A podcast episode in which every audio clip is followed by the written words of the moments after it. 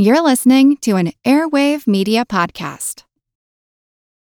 This episode is brought to you by Visit Williamsburg. In Williamsburg, Virginia, there's never too much of a good thing. Whether you're a foodie, a golfer, a history buff, a shopaholic, an outdoor enthusiast, or a thrill seeker, you'll find what you came for here and more. So ask yourself, what is it you want? Discover Williamsburg and plan your trip at visitwilliamsburg.com. If you're struggling to lose weight, you've probably heard about weight loss medications like Wegovy or Zepbound, and you might be wondering if they're right for you. Meet PlushCare, a leading telehealth provider with doctors who are there for you day and night to partner with you in your weight loss journey. If you qualify, they can safely prescribe you medication from the comfort of your own home. To get started, visit plushcare.com slash weight loss. That's plushcare.com slash weight loss. Plushcare.com slash weight loss. Hi,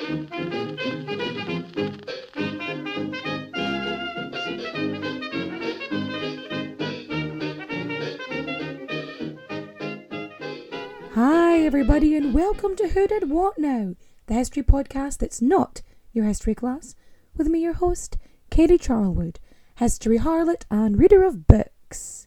Disclaimer The Who Did What Now podcast uses colourful language, swear words, cuss words, and curse words. Now, if you do not feel that language is appropriate, you have my permission to piss right off. You don't have to listen to my podcast. You don't have to. This is the way I speak.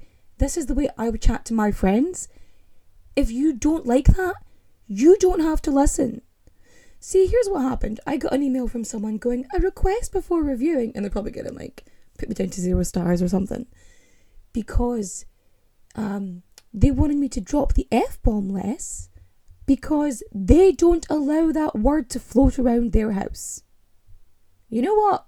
That's your prerogative. Don't listen to me. Just don't. Go away.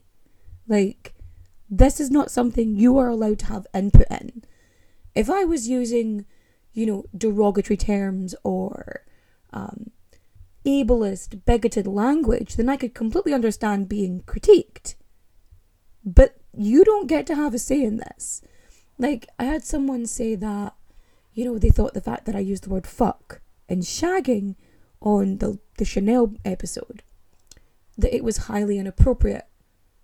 And all I keep thinking is, this was a story about a fascist and a Nazi and a Nazi collaborator who got off scot free, who had sex with high ranking Nazi officials so that she could steal the livelihoods and or destroy and end the lives of her business partners. And the takeaway from that whole thing was the wording, the wording, the fact that I used the words fuck. Well, you know what?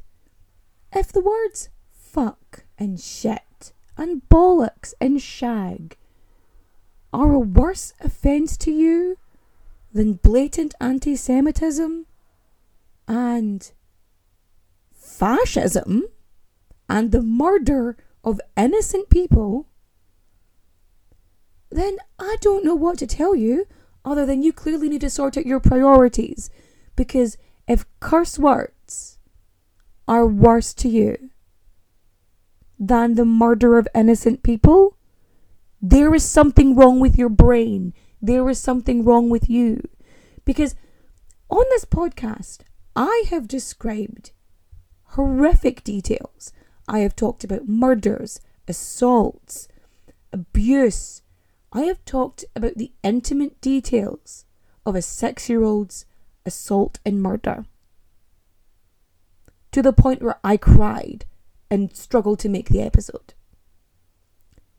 But the word fuck is the issue? Like, you don't mind hearing those details, but the word fuck is offensive fuck the fuck off. No. It's actually really funny because um, I think I've told the crow story before because this is just shows you how I am as a person. 5 a.m. I'm bunking in my kids' room. I'm in the trundle in the kids' room because they're they're struggling to sleep and they want me near them. And so I'm there and I hear this. And I'm like, what the fuck is this noise? It's a banging. It seems like someone's trying to break in the window. And like, and I'm like looking at the bathroom because that's where the noise is coming from. And there's a fucking crow. There's a crow banging on the window. And my mum's like, oh yeah, if you don't leave food out for the crow, then it will bang on the window at five o'clock every morning. Which is why we have to leave offerings with a crow every day. Every night, I should say. Because otherwise, we're fucked, basically.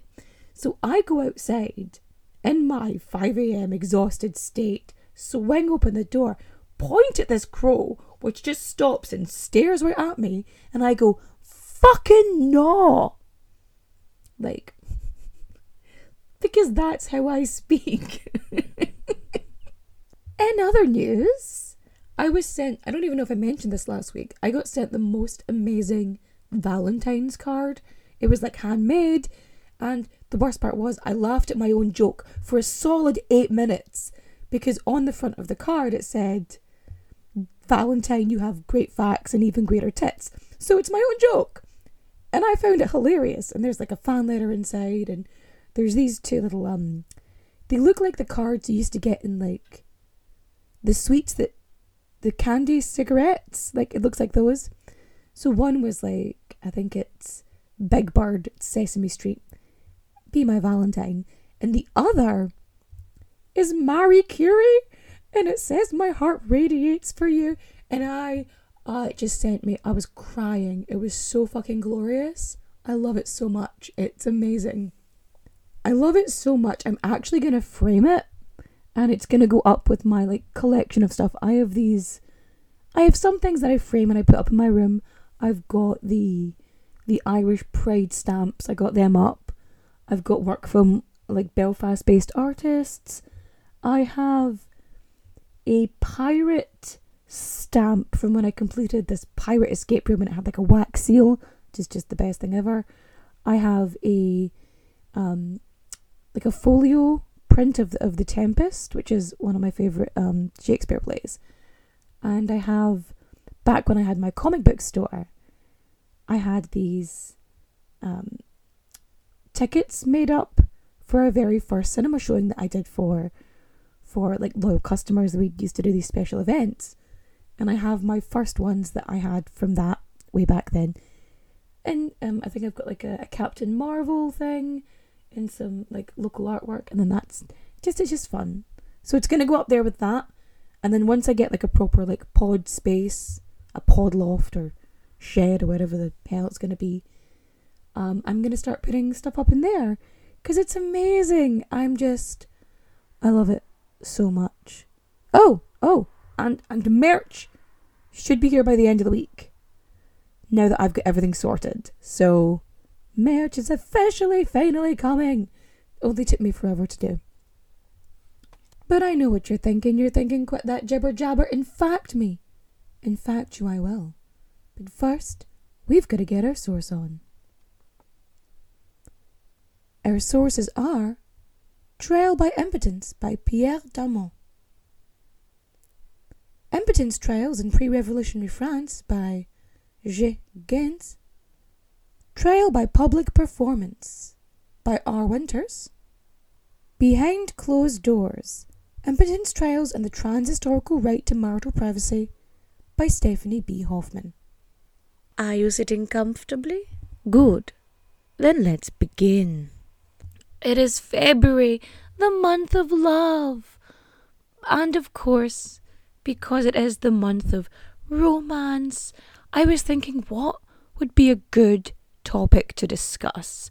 Like, could I? I was trying to think of like really great love stories, and the only one I could think of was Julie Daubigny, La Maupin. And I've already covered her on a, on a previous episode, so go listen to that.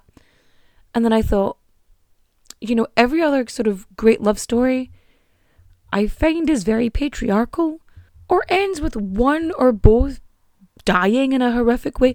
You know, there was no like nice one. And I was like, you know, let's just go the opposite route. Instead of talking about great love, let's talk about things falling apart. Because I can. Because it's my podcast and I'll do what I want to, do what I want to. So, divorce. I mean, I am a child of divorce.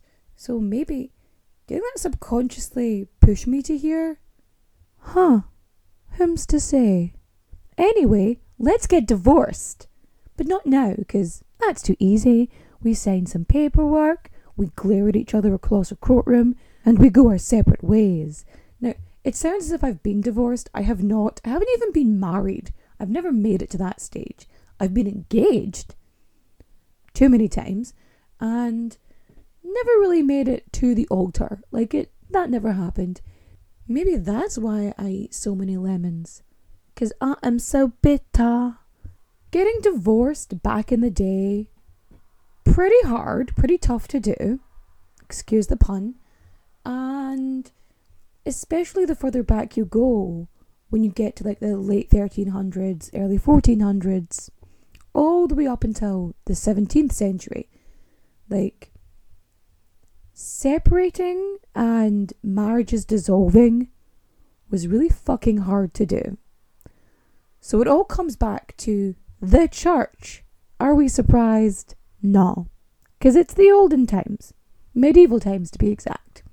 Not the restaurant, which I've never been to. I'm not really keen on turkey legs, but I still feel like I should go to one at some point for the lols. So we're mainly going to focus, like, starting from the 1400s, and we're going to be in both England and France. Now, I've spoken about France and the impotence trials before on um, TikTok and Instagram because I'm obsessed with this idea. It's, it's, oh, I can't help myself. It's just weird and creepy, and I'm kind of into it. Like, not as a voyeur. To clarify, I find this little cultural bubble, this specific incident within this time frame, to be fascinating. I'm not a creepy weirdo, I promise. I mean, I am a creepy weirdo, but not for that. For many other things. Awful, awful twisted things, but not that. So, this whole situation starts because of church laws from the 13th century. So, basically, English and French laws at the time were fairly similar, probably because they had the same sort of rulers. So, they all came under canon law, so the rules of the Roman Catholic Church. It's all Catholicism, it's all their rules. Now remember, this is the past, and this is based on 13th century Christian laws, right? So, under these rules, marriage was seen as between a man and a woman and was monogamous. So, him, her, nobody else. Uh uh-uh, uh, nothing. Just the two of them, nobody else. So, under this rule, cheating is a no no. No extramarital affairs by either party. Uh uh-uh. uh so the second rule was that once a Christian marriage was like fully formed, it could not be dissolved if either of the parties were still alive. So basically, once the marriage was consummated, once they boinked, shagged, screwed, did the deed, knocked boots, and other such euphemisms, then it was a solid marriage and they had to wait for one of them to croak it before they could remarry. The third rule was that close relatives could not marry. So this could be like brother, sister, father, daughter, or even, depending on how it was seen, brother in law, sister in law. Kind of like, well, like Henry VIII uses this at some point because he basically says that because when he's trying to like get rid of Catherine of Aragon, right? He's trying to chuck Catalina. He's not happy. Once they're gone. So what he does is he tries to use this kind of logic, church logic, by saying that their marriage wasn't valid because she was his sister in law, his brother's widow. And as such, under the eyes of God, their marriage wasn't valid. However, they did get a papal dispensation which allowed them to marry, which sort of circumvented that rule. But yeah, I know, swings and roundabouts in it. The fourth rule was that once a marriage was fully formed, again, consummated, that that marriage was now a sacrament of the church. So there's like, what, seven sacraments in total? I'm trying to remember now. Like a good. I went to Catholic school. Give me a minute. I also went to Sunday school. I used to collect those saints cards, like Pokemon cards. Lady, you know so much about theology, Katie. Well, I'll give you three fucking guesses. The seven sacraments are baptism or christening, communion, confirmation, marriage, last rites. There's going to be more. What I miss? There's the sacrament of penance, which is basically confession, contrition, satisfaction. So you do your penance, you do your five Hail Marys and an Our Father. Congratulations. And then the other one I think is, I want to say holy orders. Anointing the sick, I think also comes under last rites, right? It's been a while, okay? It's been a while since I've had to do any Catholic stuff. Roman Catholic, the OG kind. Woo woo woo. It's always really funny though, because like my dad's side are Jewish and my mum's side are like Roman Catholic, so you get the Old Testament and the Old Testament with DLC. Downloadable content. And yeah, so marriage is one of the, the sacraments. And so this would be like the 1200s, so we're talking Henry III, probably ish, around about this era. And he's part of the Plantagenet line, so he's from Eleanor of Aquitaine, right? Who also had her marriage annulled, lest we forget. Uh, because they got annulled because apparently the daughters, the two daughters she had with her husband, does not an actual marriage make. Even though she wanted to like get rid of him for years, it took him pushing it. But go listen to the episode. Eleanor's a badass. Go listen to her. So by the time these 13th century rules come around, marriage is indissoluble. You cannot dissolve it. It's it is what it is. You're stuck there, pal.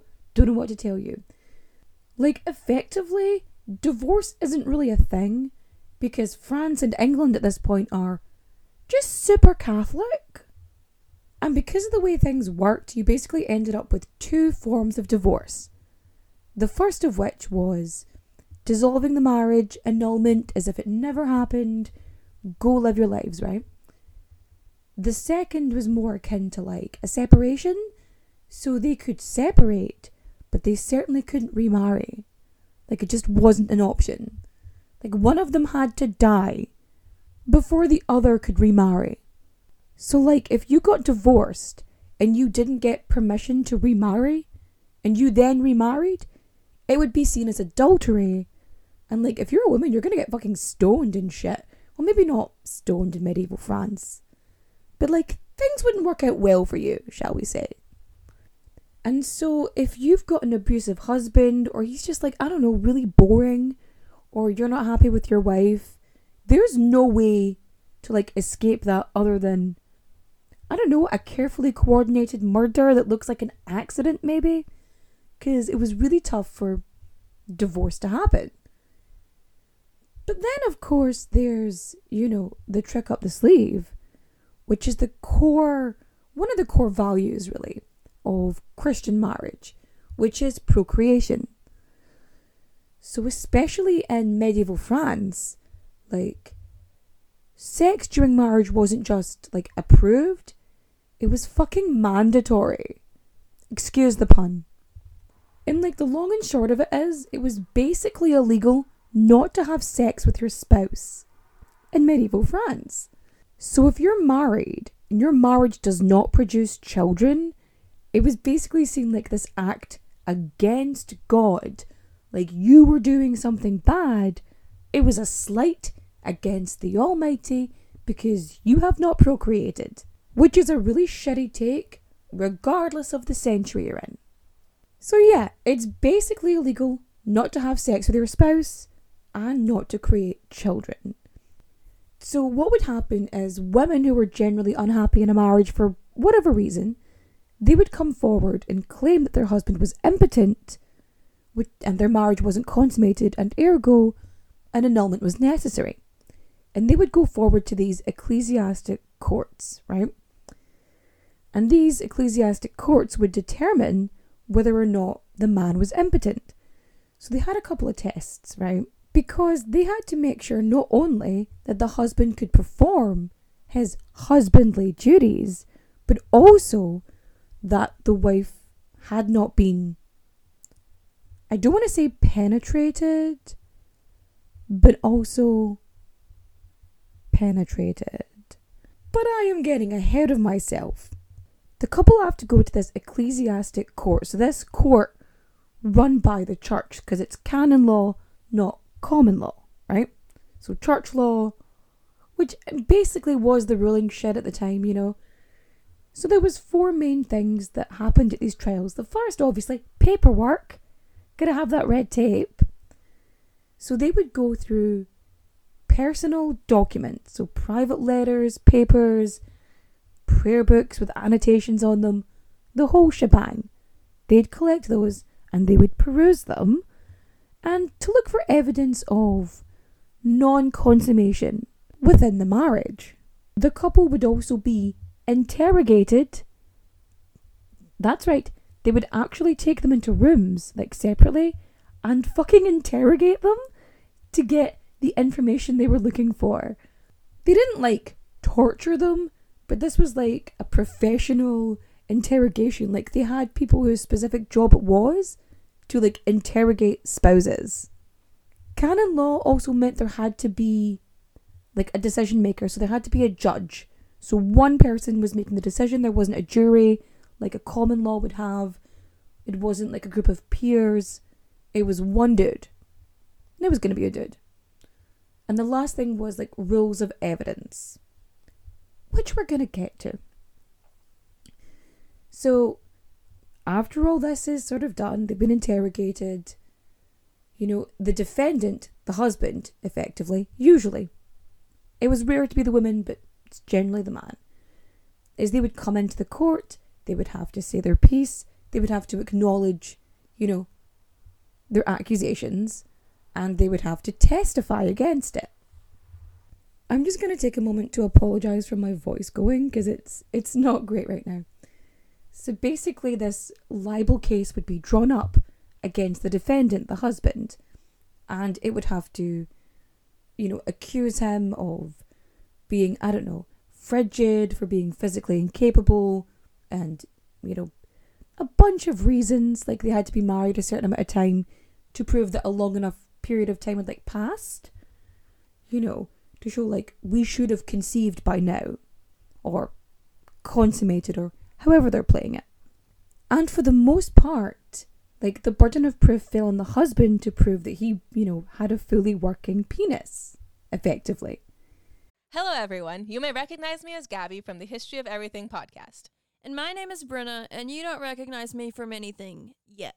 Together, we're two scientists who explore all of the weird little questions and conspiracies of the universe in our new podcast, Mystery of Everything. Everything has an explanation. We hope. But that is what we're here to figure out. We will dive into the science behind many popular conspiracy theories, such as vaccines causing autism, flat earth theory, and was the moon landing fake? And if so, why the heck would anyone even do that? But it's not just conspiracies. There's a lot of cool mysteries that we will attempt to use science to explain, such as near death experiences, what made the Vikings go berserk, and can I control my co host with MK Ultra? Wait, what? anyway, make sure to check out the Mystery of Everything podcast everywhere where you find your podcasts. Hello, everyone. Stakuyi here. And I'm Gabby. And we are the hosts of History of Everything, a podcast which you can probably guess by the name is, well, I mean, it's about everything. Do you want to know why people thought potatoes were evil and would give you syphilis? Are you curious about all the stories of the terrible and stupid ways that people have kicked the bucket over the years? Do you want to hear tales about all of the different badasses of history and the lives that they had brought to life? Well, if so, then look no further. History of Everything is just the right podcast for you. It's available on Spotify, Pandora, and anywhere else that you get your podcast from. Join us for some fun and just see how weird and wacky history can be.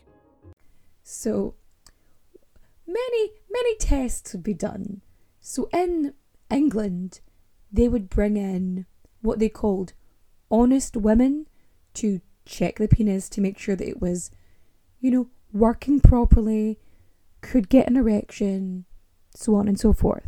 And they would report back to the court their findings. And in France, they would generally use sex workers for this. Now, I don't know if honest women is a, a phrase for sex workers specifically. If you are a medievalist, please let me know this because I couldn't find it. I tried.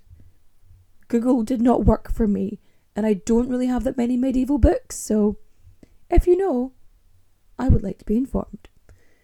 In both courts, like once, you know, it was established that an erection could, you know, occur and then be maintained, the next step was ensuring it could function properly. So they would have to, in a cold, sterile um, courtroom, surrounded by people, they would have to expel bodily fluids. They would have to masturbate while being watched and ensure ejaculation.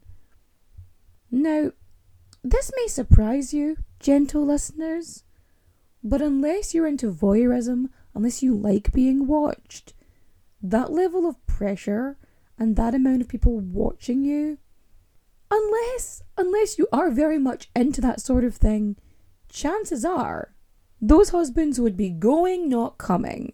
Not at all. Needless to say, during these impotence trials, the success rate was very, very low. Most males were not able to pass this test, and ergo, their marriages were annulled.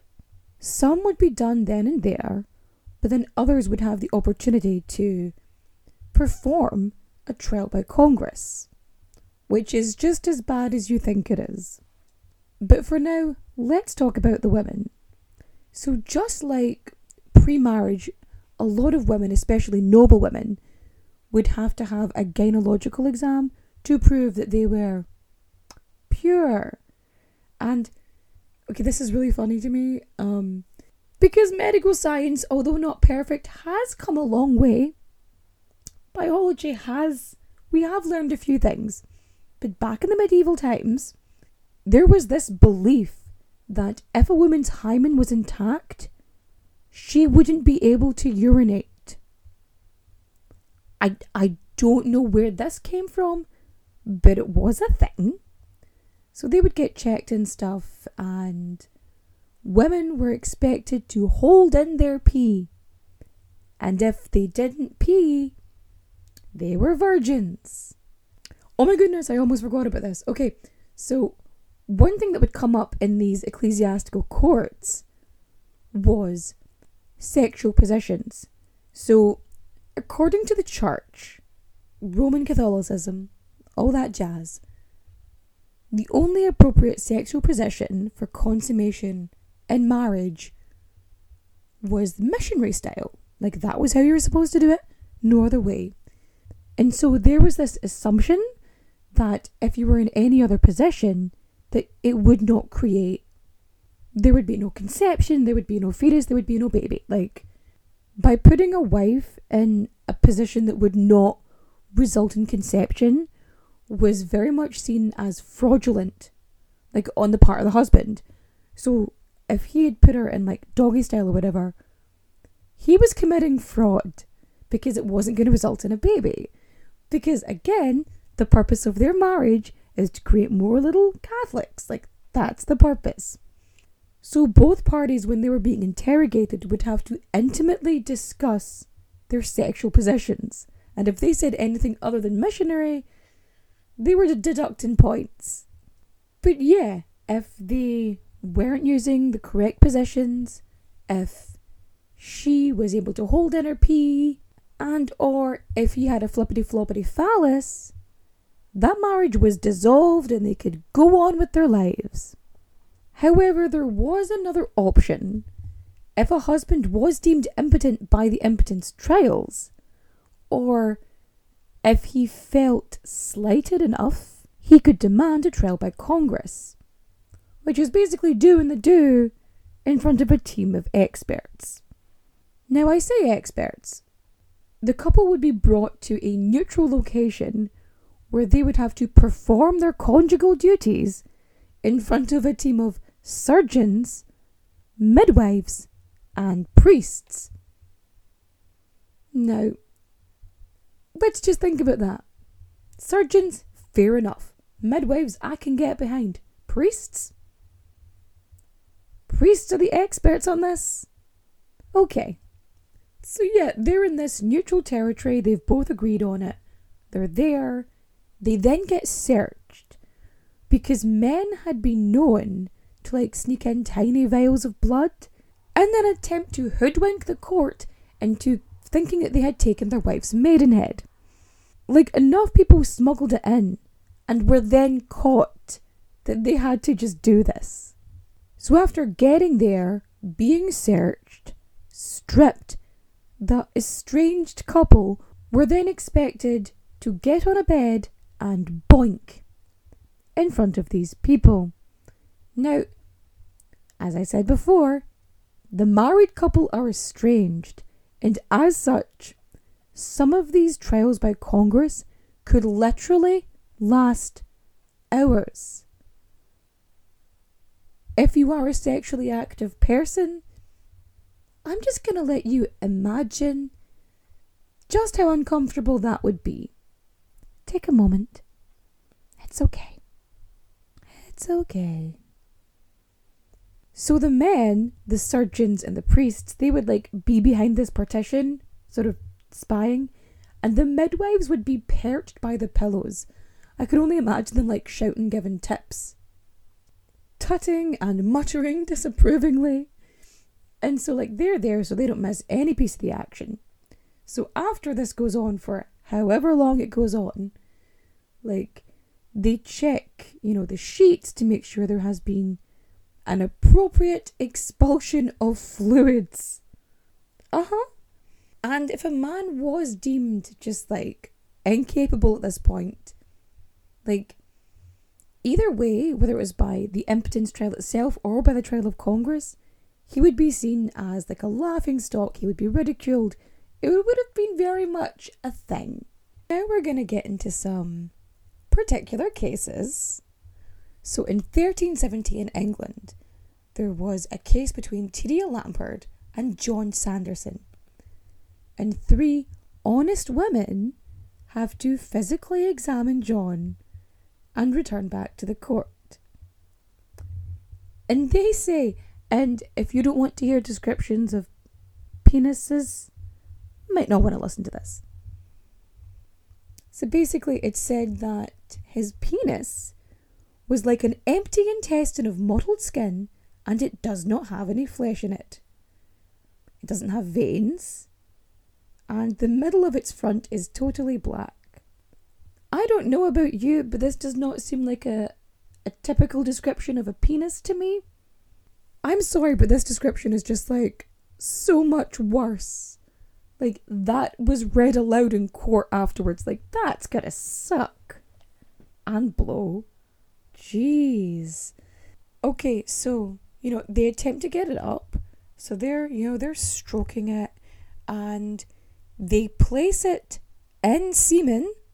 I'm sorry, but what the actual fuck? They thought that, like, how did they collect it? Oh my god, I'm just having. Oh no, oh no, the Rainbow Brite video. Not Rainbow Brite, Rainbow Dash. Oh no, the My Little Pony. Nope. Nope. Don't look it up if you don't know what it is. Don't look up the Rainbow Dash jar. You will be scarred for life. So apparently, they have a bowl of sperm for dipping. I don't. What? What? What the actual. I'm sorry. They had a bowl of baby gravy for them to slap the schlong in. I just. I thought people were weird now. And I'm not here to yuck anybody's yum, but really? Really? A dick dish for dipping? What? Anyway, back on point, back on point. So basically, they tried playing with it, they tried dipping it in the semen saucer, and nothing happened. There was no movement, there was no excitement, there was no growth. It wasn't turgid or rigid. It was merely flaccid. And this gets sent back to the court, and they're like, yeah, no, um, clearly something's wrong here. There's clearly an issue. And as such, this marriage is annulled because clearly he cannot perform his conjugal duties. I actually really feel bad for for him in this situation because that's not great. Like that's everybody in town's gonna know that now. That's that's a wee shame. Oh, oh, and also his scrotum, I forgot this bit. His scrotum the skin was there, but the actual like balls didn't seem to be there. So there was just like don't know, like you know when you peel the skin off like a KFC and it's just kind of there. Like I think that's what it's like. It's just kind of there but nothing in it, like a deflated balloon but wrinklier. So yeah, they get this information that marriage is annulled. So back in 1368, this woman, Catherine Paynell, she takes her husband, Nicholas Cantilupe, to court to annul their marriage. And so they call him in, he's supposed to get his physical. He doesn't show up. Like, he gets the heck out of Dodge in just scarpers. Like, he disappears. They can't find him. He, like, I can only assume that he knew it wasn't going to go well for him, and so he just went into hiding. And I mean, I can't really blame him for that because clearly this is not something people want to go through. Because Catherine's testimony said that when she placed her hands, like, on where her husband's genitalia should be, there wasn't anything there. I think the term she used was it was as flat as the palm of a man's hand. I don't know, are women's palms not also flat? I don't know. So, there's a theory that Nicholas had congenital adrenal hyperplasia, which is basically a condition like since birth that would create a situation where the penis would not fully form or grow. Uh, effectively, the person would have a micropenis. It's rare, but it did occur. Now, there is always the option that perhaps Nicholas was intersex but was raised as a boy, or perhaps Nicholas was a trans man. We're not sure. Like, we don't have that evidence, but it very well could be. Just floating the idea. So, those two cases were in England, so now we're going to move on to France.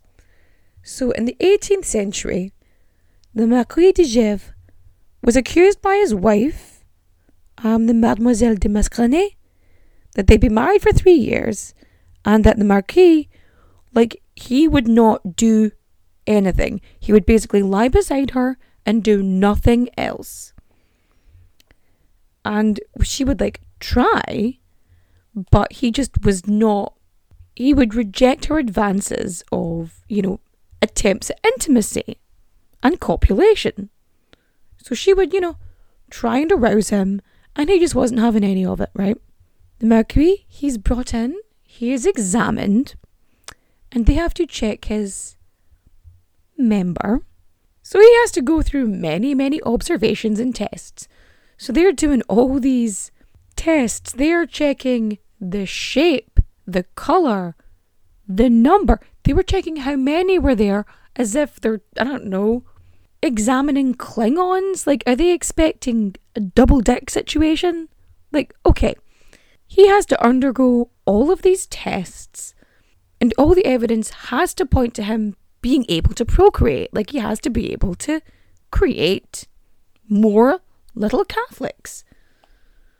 So, this ends up as a, a win, kinda, but also not. So, he's shown to be able to get an erection. Unfortunately for the Marquis, he is unable to maintain an erection. But they have issues. more than just the maintaining. They said that the tension, hardness, and the duration of which the erection lasted all pointed to him performing poorly. And the Marquis was about to be like ritually embarrassed and be divorced from his wife because the courts deemed him impotent. But luckily enough for him, his wife dies suddenly, and so he is saved the embarrassment. I don't know how she dies. I'm hoping it was, you know, a medical thing or an accident of some kind. But, uh, whom's to say? No. There's a different story for, um, the Marquis de Lange. Lange? Marquis de Lange? Lange. Oh, I'm, it's, it's late. Clearly, I'm not thinking properly.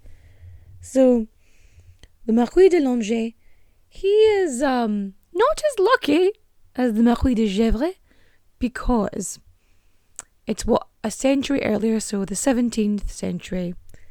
And he's been married for four years and he's accused of being impotent. But unlike Gesvres, he was not accused of like disinterest sexually. So like he had an interest, but he just wasn't capable. That's the accusation, right? So the married couple are brought in and they are both examined. So they do all the tests, they check the colour, the rigidity, all that stuff. They try to make her pee, whatever. They bring in the ladies of the night to have some fun with him. And both parties are deemed to be sexually healthy and that they should be able to procreate. They're basically saying his ghoulies are in tip top shape and that the Madame was not a virgin. Now, the Marquis, he's happy with this so far, but the Madame de Lange, she's not so happy. In fact, she's absolutely livid. She's standing up in court making this trial continue because she's saying he's a harsh lover, so he's rough, and the positions he's putting her in, they're not for procreation. Like, the sex they're having is for his gratification, his pleasure, and not for the manner of, of what it's supposed to be as per canon law, which is making babies, right?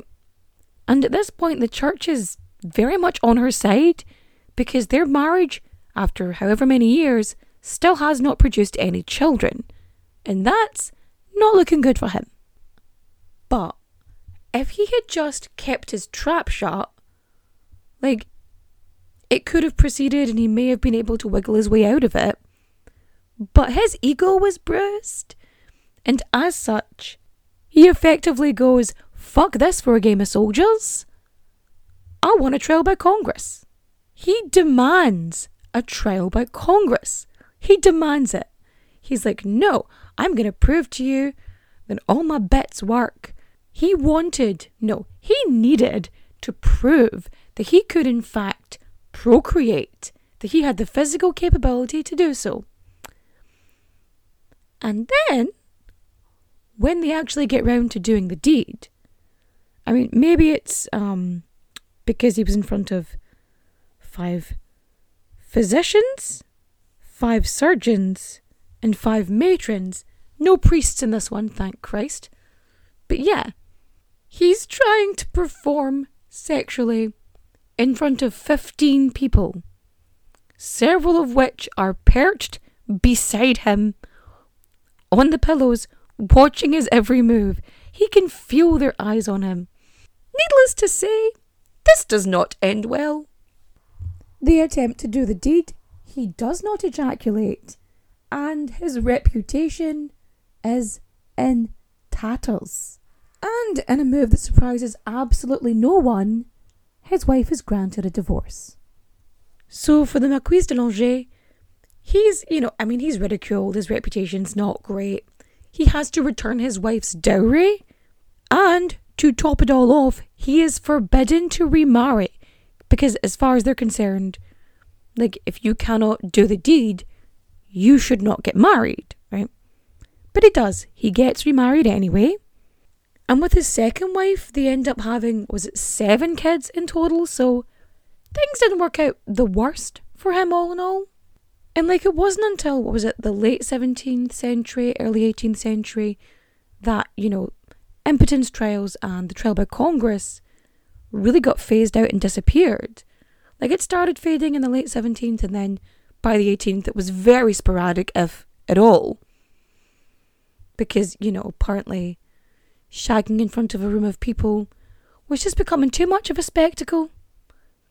And for France, the country is so open with its sexuality. But there you go, the impotence trials and trial by Congress, where it was basically illegal not to shag your spouse. So, what did we learn today? Don't get married in medieval times, because that just seems unpleasant for everybody. Two, do not let your bruised ego and your inflated sense of self importance put you in a situation where you should have to screw your wife in a room full of people un- unless you're into that sort of thing and everybody consents because it's up to you. We don't we don't judge here okay? As long as it's all consenting adults you have a good time. And thirdly church laws are fucking weird man. Fucking weird. Now if you liked my telling of the impotence trials which I'm very sorry I've been losing my voice this whole time, probably from the ranting. You can always go and rate and review five stars. Um, Apple Podcasts and on Spotify and wherever you listen to podcasts. Like on Apple, if you write a review, doesn't matter what you say, as long as you give five stars. You can say anything. You could tell me your favourite Valentine's present you ever got, or the funniest card you received, or that Valentine's is just a Hallmark holiday. Oh, Valentine's is just one day. So is Christmas, bitch. So is your birthday. It's just one day. Why are you celebrating that? Just saying. Just putting it out there. If you like my content and want to support me more, you can always tip me on PayPal. There's a link in the description down below. Uh, you can get some merch, which will be available by the end of this week. Woo, woo, woo, woo. And yeah, you can follow me on socials and interact with those and I don't know, share this podcast with people and make them listen to me and rate me because they're awesome and I am awesome. And we should all be awesome together. Don't you think? Yes. Now, recommendation time.